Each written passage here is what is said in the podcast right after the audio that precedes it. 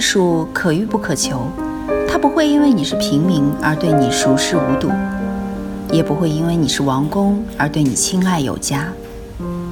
与同听艺术，带你感受艺术的奥秘和热情的世界。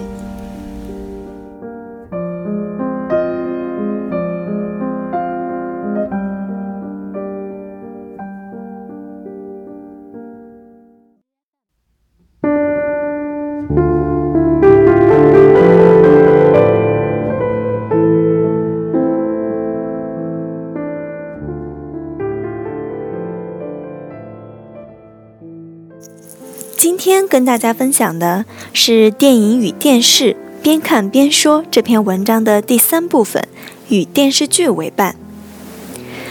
评说美国电视剧，若用俗话“英雄所见略同”，恐有自夸之嫌；但用平民化的“共识”一词，就自谦多了。二十多年前刚到加拿大。与国内通讯用老式的手写信函，那时到小百货店买信封和邮票，看到一套明信片是流行的电视剧人物照，既非美女也非俊男，不明白洋人的审美趣味是怎么回事。那时为了练习音域听力和口语，常看电视剧，与剧中人一起说话，模仿其口音，竟然看入了迷。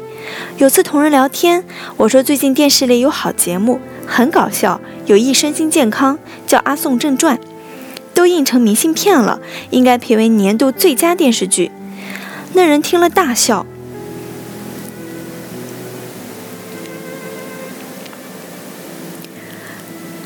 那人听了大笑，说是你刚到北美不知情，这可是人人都看的好节目啊，早就品味最佳了。这一说，我才意识到“英雄所见略同”和“共识”二语的含义。《阿宋正传》讲身边琐事，三男一女，犹太人，满口语言游戏。若不知西方文化，不易听出奥妙。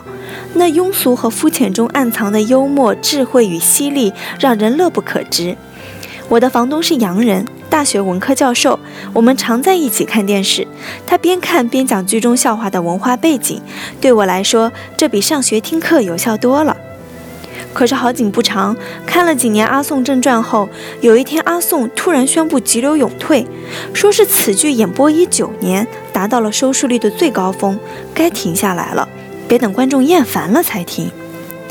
一夜之间，阿宋停演成了美加两国皆谈巷议的社会话题，人们觉得若有所失。不用说，《阿宋正传》的最后一集成为万民关注的事，大家都在猜测会是什么样的结局，而电视台却将其作为最高机密，防谍工作滴水不漏。到了《阿甘正传》播出的最后一天，两国万人空巷，人们都在家里或酒吧看电视，那一夜真是终身难忘。即便是十多年后的今天，我仍清楚记得最后一集的情景，还有那句永远经典的台词：“They are real and spectacular。”这句话给人无限遐想，阿宋迷们永记不忘。《阿宋正传》演播了九年，我几乎一集不误。来北美之前没看的那几集，便看第二轮、第三轮，全部补上。那些年中，其他好电视剧也很多，我每周必看的有《心理医生》和《老友记》等。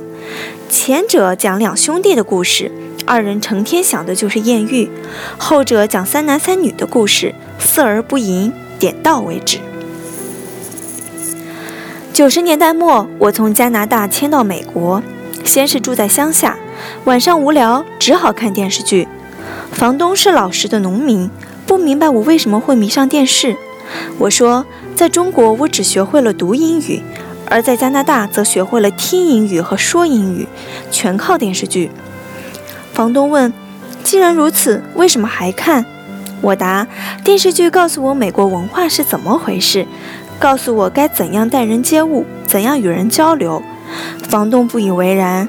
我只好说，在美国若要与人合群，得有共同话题，例如体育赛事和电视剧，否则话不投机半句多，会成边缘人，只能享受孤独和寂寞。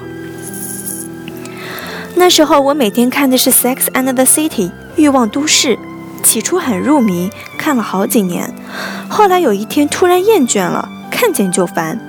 我上课时喜欢随口议论流行电视，有次在课堂上说再也不看那四个纽约女人了，她们太 bitchy，当然嫁不出去。男生听了高兴的乱叫，女生听了则一片哗然。九十年代电视剧好看的多，我每周盯着看的还有《战地医院》、七十年代《家庭妇男》、《我为君狂》、《干杯》、《阿丽的迷梦》。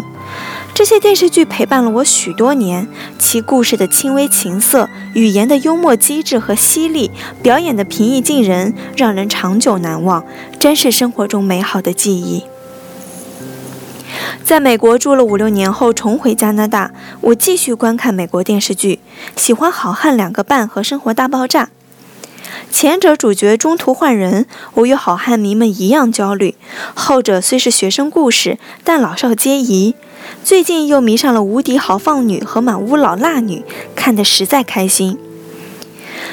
无论初到北美还是久居此地，对了解当地语言文化、享受大众娱乐来说，只要是好节目，人们都会众口相赞。不管是什么样的观众，不管其教育程度如何，这就是共识。正所谓百姓所见略同。二零一一年，蒙特利尔。